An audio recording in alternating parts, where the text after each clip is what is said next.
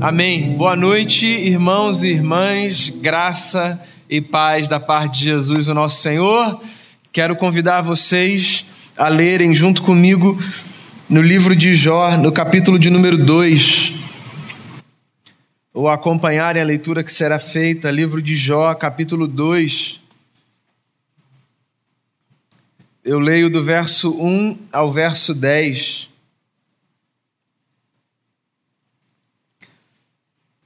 E o texto diz assim: olha só. No outro dia, os anjos vieram apresentar-se ao Senhor, e Satanás também veio com eles para apresentar-se. E o Senhor perguntou a Satanás: De onde você veio? E Satanás respondeu ao Senhor: De perambular pela terra e andar por ela. Disse então o Senhor a Satanás: Reparou em meu servo Jó? Não há ninguém na terra como ele, irrepreensível, íntegro, homem que teme a Deus e evita o mal. Ele se mantém íntegro, apesar de você me haver instigado contra ele para arruiná-lo sem motivo. Pele por pele, respondeu Satanás: Um homem dará tudo o que tem por sua vida. Estende a tua mão e fere a sua carne e os seus ossos, e com certeza ele te amaldiçoará na tua face. O Senhor disse a Satanás: Pois bem, ele está nas suas mãos, apenas poupe a vida dele. E saiu, pois, Satanás da presença do Senhor e afligiu Jó com feridas terríveis da sola dos pés ao alto da cabeça. Então Jó apanhou um caco de louça e com ele se raspava, sentado entre as cinzas. Então sua mulher lhe disse: Você ainda mantém a sua integridade, amaldiçoe a Deus e morra. Ele respondeu: Você fala como uma insensata. Aceitaremos o bem dado por Deus e não o mal? E em tudo isso, Jó não pecou com os seus lábios. Essa é a palavra do Senhor. A história de Jó é uma das histórias mais antigas de toda essa literatura bíblica. É um dos registros mais primitivos da nossa tradição. E é interessante olhar para essa história não apenas como a história de um homem que viveu num certo lugar, a uma certa altura do nosso calendário. É bacana a gente olhar para essa história como uma espécie de tratado sobre o sofrimento humano. O livro de Jó é muito mais do que o relato de um acontecimento a um homem específico que viveu num pedaço específico de terra, é uma porção bíblica de sabedoria sobre a forma como nós podemos lidar com o nosso sofrimento. Não sei se você sabe, mas a Bíblia se divide, se organiza em gêneros literários. Nem todos os textos escritos foram escritos dentro do mesmo estilo. E o livro de Jó é um livro que está no gênero da sabedoria. O livro de Jó é um tratado de sabedoria.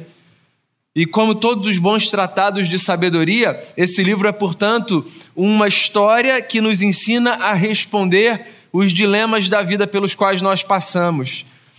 Existe uma pergunta que todos nos fazemos, já nos fizemos, hoje nos fazemos e certamente nos faremos muitas vezes no curso da nossa vida, que é: por que a gente sofre? Se Deus é tão bom, por que há mal no mundo? Por que coisas ruins acontecem a pessoas boas? Um dilema sobre o qual as filosofias se debruçam, as religiões de maneira geral. É um dilema de diversos saberes, inclusive do saber religioso. Talvez de todos os saberes, o saber mais antigo a se debruçar sobre esse tema seja exatamente o saber da religião. E aí cada religião vai oferecer suas respostas para essa pergunta, inclusive mesmo dentro da nossa tradição cristã, há muitos caminhos e muitas respostas que são oferecidas para essa pergunta: de onde vem o sofrimento? Por que isso acontece com a gente? Por que nós, que nos julgamos pessoas boas, sofremos tanto? Essa história é uma história que inspira a gente a pacificar o coração. E segundo texto é a história de um homem que aparece descrito no capítulo 1 como o homem mais íntegro conhecido na terra dos seus dias. Então, Jó é descrito como esse modelo de integridade, de retidão moral, de trabalho honesto, de vida dedicada à família. Jó era, nos seus dias, o símbolo do bom moço, do camarada sobre quem ninguém tinha absolutamente nada a dizer. Acontece que a história de Jó, se você não conhece o texto, e vale a pena você ler, longo que seja, é um desdobramento de um sofrimento profundo um sofrimento de uma ordem, diga-se de passagem, pela qual talvez boa parte de nós não passemos. Para encurtar uma longa história, caso você não faça ideia de quem é esse sujeito e que sofrimento é esse que o acometeu, Jó foi esse sujeito que, no meio da sua integridade, ou seja, tendo uma vida super arrumada, do dia para a noite perde tudo o que tem, e eu me refiro não apenas aos seus bens, aos seus meios de produção, mas aos seus filhos e à sua saúde.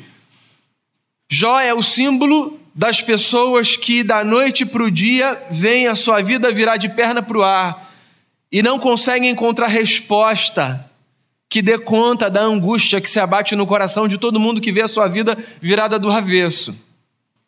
E do capítulo 3 em diante dessa história angustiante, mas lindíssima, o que a gente tem é essa jornada de Jó, junto com alguns amigos, três, depois quatro, tentando entender por que ele sofre tanto.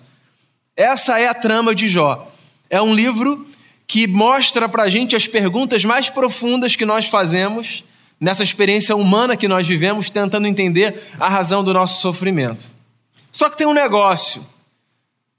O livro de Jó começa, obviamente, no capítulo 1 e, sequencialmente, vai para o capítulo 2. E a partir do capítulo 3 tem toda essa trama de perguntas e respostas e tentativas de entender o sofrimento. Eu e você, hoje, 2021, quando lemos o livro de Jó, da mesma forma que lemos geralmente todos os livros que param na nossa mão, começamos a ler a sua história a partir do capítulo 1, certo? É bem intuitivo isso, na verdade, né? Você ganha um livro, você vai na livraria e você compra um livro. E a menos que seja um livro organizado em capítulos independentes uns dos outros, ou seja, se é um livro que conta uma história, é natural que você comece do começo. Ponto. E quando a gente olha para esse livro que conta uma história, a gente vai para o seu começo. E o que, que o começo da história mostra para a gente? O começo da história mostra para gente que essa angústia de Jó é resultado de uma espécie de conversa cósmica que acontece entre Deus e o diabo. Na trama, essas duas figuras aparecem como figuras que conversam a respeito de Jó. Então, o que a gente tem aqui no capítulo 1 e no capítulo 2 é essa descrição de que, certa vez, quando os servos de Deus vieram se apresentar a ele, Satanás, o diabo, veio entre os servos, o que é uma descrição é, muito sui generis e muito interessante, assim, dessa subserviência do príncipe do mal ao, ao rei de toda bondade. Entende? Da perspectiva cristã de mundo, o bem e o mal não são forças opostas e igualmente equiparáveis entre si que duelam, disputando pelo governo do universo. Da perspectiva cristã, Deus está sobre todas as coisas, governando sobre céus e terra, mesmo quando as circunstâncias nos dão a entender que alguma coisa escapou do seu controle. Então, Satanás aparece, isso é o que o texto diz, e uma espécie de conversa começa a acontecer entre Deus e o diabo acerca de Jó. E a disputa é a seguinte: Deus diz ao diabo assim: Esse é o meu servo Jó. Tenta desenhar essa cena na sua cabeça, tá? Leia como uma história. Esse é o meu servo Jó. Não tem ninguém como ele na terra. Um homem íntegro que não se desvia do mal. Aí vem o diabo e diz assim: Na verdade, esse seu servo Jó é assim porque ele tem grana, porque ele tem uma família equilibrada e saudável, porque ele tem muitos meios de produção. Então, mesmo quando e se a grana dele acabar, ele tem condição de produzir mais recursos para si e para os seus. Ou seja, esse camarada é um camarada que não blasfema contra ti, porque a vida dele está toda arrumada. A tese do diabo acerca do Jó é: Pessoas com vidas arrumadas não têm de que se queixar. Pessoas que vivem uma vida perfeita não têm motivo para olhar para Deus e dizer: é, que está acontecendo? Porque se tudo está acontecendo segundo o script, do que essas pessoas vão reclamar? Essa é a tese. E aí, o que acontece em ato contínuo é que Deus dá permissão ao diabo para que ele toque a vida do Jó causando sofrimento nessa história, mas sem que a sua vida seja de todo tirada, ou seja, ele vai sofrer, mas ele vai continuar no curso da sua história lidando com esse sofrimento. Esse é o preâmbulo da história de Jó, que a gente conhece. Mas sabe de um negócio que eu não sei se você já parou para pensar? O Jó não conhecia esse preâmbulo. Porque o livro do Jó foi escrito depois que o Jó já tinha vivido seu sofrimento. Os dois primeiros capítulos que simplesmente explicam tudo não estavam à disposição desse camarada. E eu fico me perguntando como seria todo o desdobramento dessa história, quais perguntas seriam feitas e quais perguntas seriam evitadas, quais lágrimas ainda assim seriam derramadas e quais lágrimas seriam poupadas se o Jó soubesse os dois primeiros capítulos da sua própria história. E tendo dito isso a você, amigo e amiga de perto e de longe, eu queria sugerir uma coisa aqui que, por óbvia que seja, às vezes nos escapa na análise do nosso sofrimento. Que é a seguinte: você já parou para pensar que você também desconhece os dois primeiros capítulos do livro da sua história? Pois é. Quem na vida conhece você mais do que você mesmo? Se você ousar elencar nomes, você dificilmente preencherá uma mão com esses supostos nomes que conhecem você mais do que você mesmo se conhece. E ainda assim, eu ousaria dizer a você: será?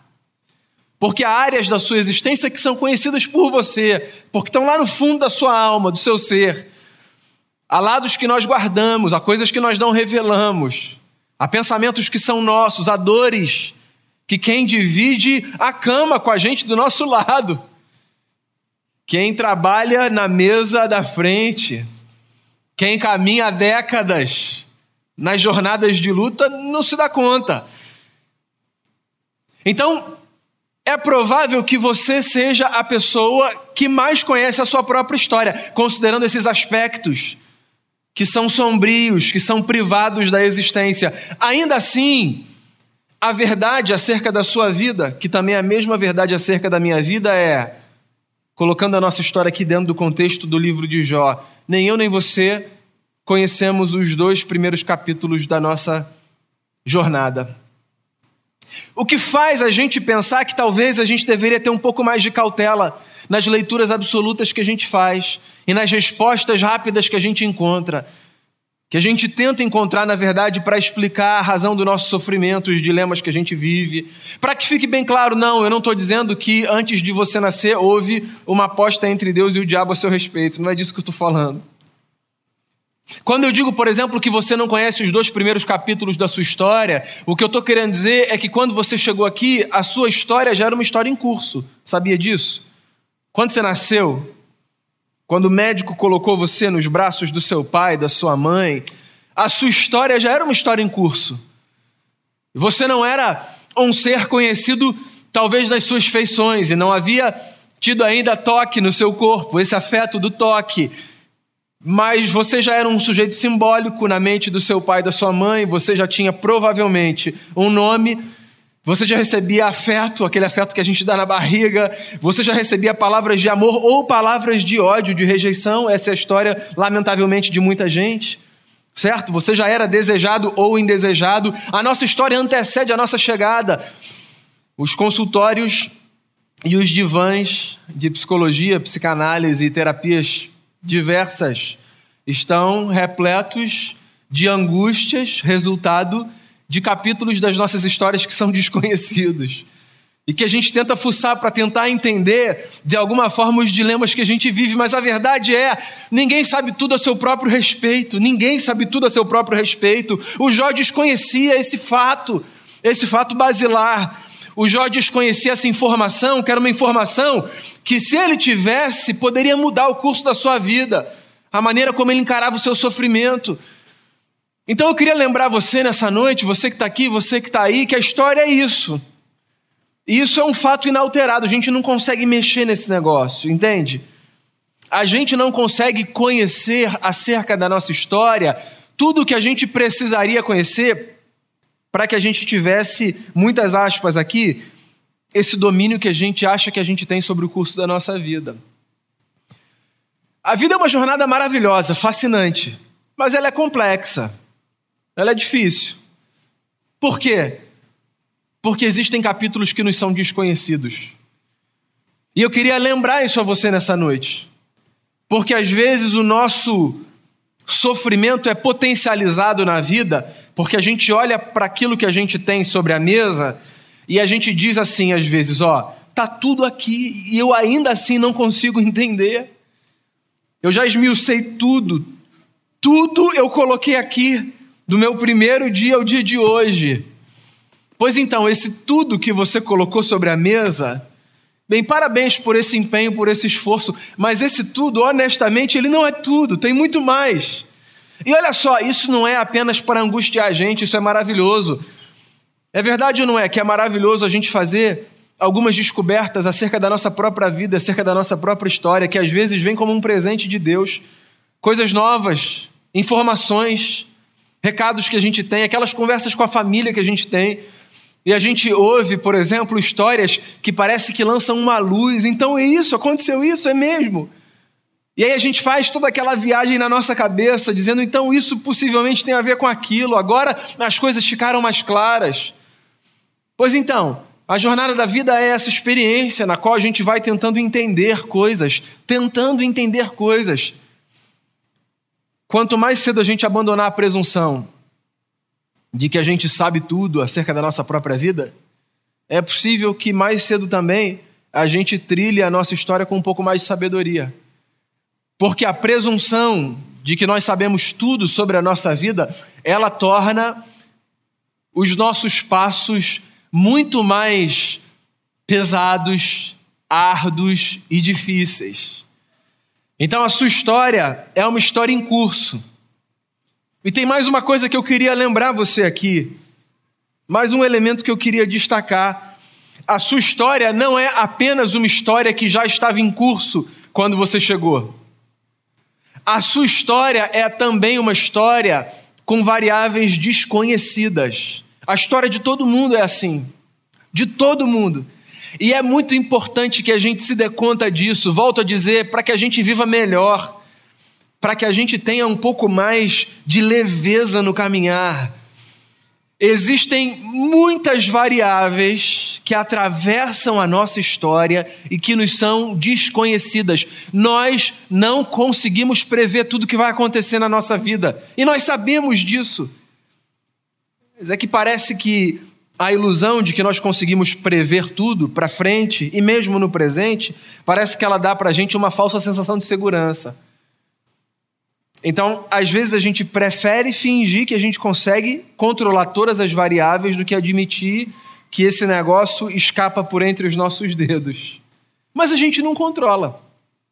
O que, vai acontecer com você logo mais? Qual vai ser a experiência que você vai ter? Quando você voltar para sua casa, vai ser uma experiência de satisfação, de felicidade, de frustração, de angústia, de vazio, de preenchimento. Como você pode antecipar as experiências que você tem? E eu não estou nem falando do futuro distante, eu estou falando de um futuro próximo. Eu estou falando do que pode acontecer quando você chegar na sua casa. E olha, isso não é uma espécie de alerta, não, tá? Não leia isso como um recado. Porque crente tem uma mania de ler qualquer coisa como um recado.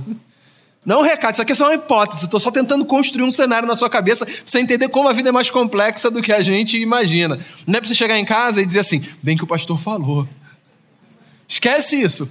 Vamos parar com essa leitura meio fantasiosa. Só pare e pensa o seguinte: você consegue antever os sentimentos, as sensações, as experiências que você vai ter? Com as coisas mais triviais, com o filme que você vai escolher ver no final do dia para relaxar, que pode te alegrar, mas pode te frustrar, com uma conversa que você vai ter, com uma constatação de saúde que você faz, com a notícia de um emprego que você estava esperando, mas já nem colocava mais tanta fé, e aí você recebe a notícia de que ele chegou e muda completamente o curso da sua vida. A gente não sabe. E às vezes isso é muito ruim. Mas quer saber de um negócio? às vezes, não saber é maravilhoso. Maravilhoso. Porque uma das grandes belezas da vida está na possibilidade de nós sermos surpreendidos por circunstâncias. Nem toda surpresa é surpresa para o bem, é evidente, a gente sabe disso. Ora, mas existem experiências na nossa vida que são engrandecidas com um elemento surpresa. Eu fico imaginando, tentando às vezes fazer assim conjecturas, sabe, desenhar cenários. Quão cansativa seria a vida se ela fosse absolutamente previsível em todos os seus cenários, em todos os seus desdobramentos. Não seria? Assim, você prevê absolutamente tudo. Que coisa boa ser surpreendido pelo carinho de alguém, pelo abraço de alguém, por uma notícia boa que chega. E obviamente que coisa angustiante é ser surpreendido por uma notícia que nos atravessa e que não pode ser controlada, mas em contrapartida, tentando olhar um lado bom dessa experiência, que coisa boa é a gente perceber, mesmo nas surpresas desagradáveis, o cuidado e a mão de Deus que se revelam todos os dias sobre nós, todos os dias sobre nós. Quero cometer uma indelicadeza aqui, porque eu vou falar de uma pessoa que está presente, um irmão querido, que é um tio, que me viu desde pequeno e que está atravessando um período difícil da vida com sua mãe internada, todos os dias eu recebo uma notícia. A notícia da consciência da gravidade do seu caso, mas que vem acompanhada de uma reafirmação da sua fé e da sua esperança no Deus que governa sobre céus e terra e que continua a abençoar o nosso coração. É disso que eu estou falando. As surpresas não necessariamente são surpresas positivas, há surpresas que são negativas, daquela notícia que insiste em nos acompanhar, que não é substituída pela notícia da festa, mas que pode ser recebida a partir de outra ótica, que é: mas ele continua sendo bom, ele continua sendo Deus, ele continua sendo Senhor sobre céus e sobre terra, a sua boa mão continua estendida sobre mim, sobre você, sobre todos nós, a gente continua com ar para respirar, a gente tem pão sobre a mesa. Os nossos dias têm sido vividos debaixo da sua graça, isso é maravilhoso não é? Então, quando eu falo que as variáveis não são controladas, todas elas, isso não é necessariamente para te assustar. Isso é para convidar você a, ciente desse fato de que a vida é complexa e a gente não controla tudo, tentar enxergar as coisas de uma perspectiva onde Deus seja protagonista no socorro e no auxílio que nos são oferecidos dia após dia. Sabe que tem uma coisa bonita na história de Jó? No capítulo 2, a palavra Satanás aparece muitas vezes, ok. No capítulo 1, um, menos do que no capítulo 2. Mas eu não sei se você já reparou isso. Do capítulo 3 ao capítulo 42, enquanto Jó está tentando entender a sua dor e o seu sofrimento, nenhuma vez ele evoca a figura do diabo como uma explicação para o seu sofrimento. Nenhuma vez. Não é uma negação da existência é uma sabedoria de um homem que diz assim: a minha vida, mesmo no meu sofrimento, ela tem a ver comigo e com o meu Senhor. De modo que, ao invés de ficar em diálogo com quem quer que seja que não contribui, eu vou olhar a história a partir dessa perspectiva aqui. E eu vou tentar entender a vida não a partir do que o adversário pode ter feito contra mim, mas a partir do socorro, do auxílio das respostas que o meu Deus pode me dar. Ele não dialoga com diabo algum, ele nem menciona o seu nome. E volto a dizer, não há um problema em mencionar. Essa figura aparece repetida no Novo Testamento, com menção dos discípulos de Jesus, etc. Mas é, é um livro de sabedoria aqui. E eu acho que essa é uma sabedoria que o livro nos oferece. Às vezes a gente foca demais nas angústias que a gente atravessa, nas figuras que são secundárias na perspectiva que a gente foi convidado a ter para enxergar a história. Quem está como figura na sua vida, mesmo nos dias maus? Se não Deus, quem estará? Se não Deus, quem estará? Com quem você gasta mais tempo? Se não com Deus, com quem você gastará? E o que você está fazendo com o seu tempo? Porque as nossas conversas são com Ele. E o nosso olhar é para Ele, porque mesmo que as respostas não nos sejam oferecidas, como não foram para o Jó, Jó não teve resposta para o seu sofrimento. Ainda assim foi dele, do eterno, que ele recebeu força para continuar a caminhar. Pois então, nesse cenário de variáveis desconhecidas, Olhe para ele. Porque essa é a terceira lição que eu tiro desse capítulo 2. O Jó, esse sujeito cuja história tinha começado antes dele chegar, esse sujeito que desconhecia os dois primeiros capítulos da sua história. O Jó, esse sujeito cuja história é marcada por variáveis diversas que lhe são desconhecidas, esse homem, inclusive encorajado a amaldiçoar o seu Deus e a morrer, e quem aqui vai tacar pedra na esposa do Jó? Porque quem nunca pensou no mesmo? Por muito menos. Então vamos parar de uma falsa espiritualidade perfeita. Quem nunca? Quem nunca? Vamos nivelar todo mundo pelo mesmo lugar. Essa mulher é uma mulher que está vendo um marido desesperado. E está oferecendo a resposta que ela pode oferecer no que há de mais profundo na sua humanidade ferida, fragilizada. Mas mesmo que ela tenha dito isso, coube ao Jó, nesse caso pelo menos, é possível que esse cenário tenha sido invertido em outros momentos da vida, ele não é melhor do que ela, mas coube a ele lembrar o que todo mundo precisa ser lembrado na hora do sofrimento, que é amaldiçoar a Deus e morrer diante do sofrimento? Quem diz isso fala como um tolo. Sempre que eu digo isso, eu falo como um tolo. Porque a verdade é, a gente vai aceitar o bem dado por Deus e não o mal? Olha só que coisa linda. O que Jó está dizendo não é eu vou transformar o meu sofrimento num conto de fadas e eu vou fingir que nada está acontecendo. Claro que não. O sofrimento está ali diante dele. O que ele está fazendo é só escolher enfrentar o seu sofrimento se rendendo ao cuidado misterioso desse Deus que, mesmo quando não dá respostas, oferece a companhia e essa companhia nos basta. É isso que a gente precisa entender. A nossa fé não é uma fé que se sustenta nas respostas que a gente tem às perguntas que a gente faz. A nossa fé é uma fé que se sustenta na certeza que a gente tem de que, mesmo no meio do sofrimento, existe uma companhia pacificadora para a nossa alma. A companhia do Deus e Pai do nosso Senhor e Salvador Jesus Cristo, aquele que nos sustenta com a sua graça e com o seu amor, que não necessariamente esclarece todos os dilemas, mas que nos oferece uma paz que excede todo entendimento. É disso que a gente está falando. O que significa dizer que nessa vida, a sua vida, a minha, cujos primeiros capítulos são desconhecidos, nessa vida, a sua vida, a minha vida, com variáveis mil que a gente desconhece também e descontrola. Existe uma coisa que a gente pode fazer sempre que a gente sofre, seja qual for o tamanho do nosso sofrimento. Porque tem um negócio: sofrimento a gente não mede tamanho. Porque sofrimento é sofrimento. Nessa vida em que a gente sofre, tem uma coisa que a sabedoria da Bíblia convida a gente para fazer, que é olhar e dizer: o bem que eu entendo eu recebo da parte de Deus. E por que então que o mal que eu experimento eu devolverei a Deus em forma de insulto, como se essa experiência fosse um sinal de que ele me abandonou? De forma alguma.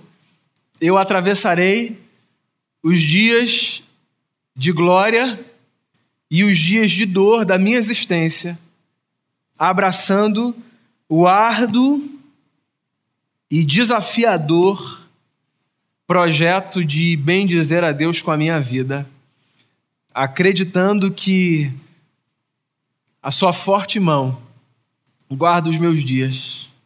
E mesmo sem que eu o veja, eu posso dizer: Eu pertenço a ti, Senhor. Que no meio da sua dor, do seu sofrimento, da sua luta, ou da sua alegria, da sua vitória, eu não sei como você está aqui hoje, que no meio da experiência que você vive, com muitas perguntas, porque todos as temos. Que você faça uma escolha sábia para si, todos os dias. Bem dizer o nome do seu Senhor, porque a nossa história está nas suas mãos. Eu queria orar com você e por você.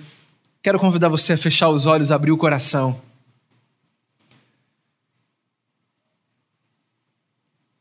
Queria encorajar você a fazer uma oração aí no seu lugar falar com Deus da forma como você desejar, no silêncio da sua alma. Queria encorajar você a apresentar as suas perguntas, se é isso que você tem, a oferecer a sua gratidão, se é isso que você tem, a colocar diante dele a sua queixa, se é isso que você tem, porque o que quer que a gente tenha para colocar diante do Senhor, a gente tem a liberdade para apresentar a Ele. E essa música que vai ser cantada, ela tem uma letra tão linda, mas tão linda, que eu queria que você levasse ela para casa como uma oração que vai te fortalecer no curso dessa semana. Mesmo que você tema o amanhã, mesmo que você não consiga ver o cuidado do Senhor, saiba de uma coisa: o nosso redentor vive, por fim ele se levantará sobre a terra. E mesmo que as respostas não nos sejam oferecidas, Ele que é bom, cuja mão é forte, continua nos sustentando com a sua graça e com a sua bondade, com o seu amor. E se hoje o que você tem são as suas lágrimas, lembre-se das palavras do Cristo no último livro da Bíblia, dizendo: Ele enxugará dos nossos olhos toda lágrima. Ele é bom, Ele é bom, e mais do que aquilo que Ele faz, quem Ele é faz toda a diferença na nossa vida. É por quem Ele é, muito mais do que por aquilo que Ele faz. Que Deus seja para você a companhia mais preciosa, poderosa, norteadora, confortadora, confrontadora. Que Deus seja sobre você o consolo presente na hora da angústia e o motivo da sua grande alegria e do seu júbilo. Deus, a gente está aqui diante de Ti como igreja. Há quem ria, há quem chore, há quem tenha motivos de gratidão, há quem tenha súplica e petição. Há tanta coisa que se passa na nossa mente e no nosso coração. Os dias continuam sendo difíceis. E o sofrimento é uma experiência que nós sabemos, nós carregaremos por toda a nossa vida. Tem tanta pergunta que passa pela nossa cabeça. E às vezes a gente se aperta tanto do lado de dentro porque não tem resposta para nossa pergunta. Às vezes a gente só consegue lidar com o silêncio dos céus que parece ensurdecedor, faz um barulho dentro da gente. E a gente se angustia, sofre, às vezes a gente se revolta, isso tudo é da nossa natureza. Eu queria pedir ao Senhor por mim, por cada irmão e irmã aqui em casa que a tua companhia seja a maior dádiva transformadora do estado da nossa alma, que a tua presença sobre nós, sobre os nossos familiares, sobre os que se encontram num leito de hospital, que a tua presença sobre os que estão em casa, enfermos, acamados, que a tua presença sobre aqueles que estão sem esperança, que lutam economicamente, financeiramente, que a tua presença sobre aqueles que são atormentados na alma seja libertadora, seja companhia, seja provisão. Encha o nosso coração da tua paz e não permita, por graça e por bondade tua, que nada roube essa paz do nosso coração. A gente está aqui diante de ti e a gente entrega a nossa vida aos teus pés. E eu oro no nome de Jesus, o nosso redentor que vive para todo sempre. Amém.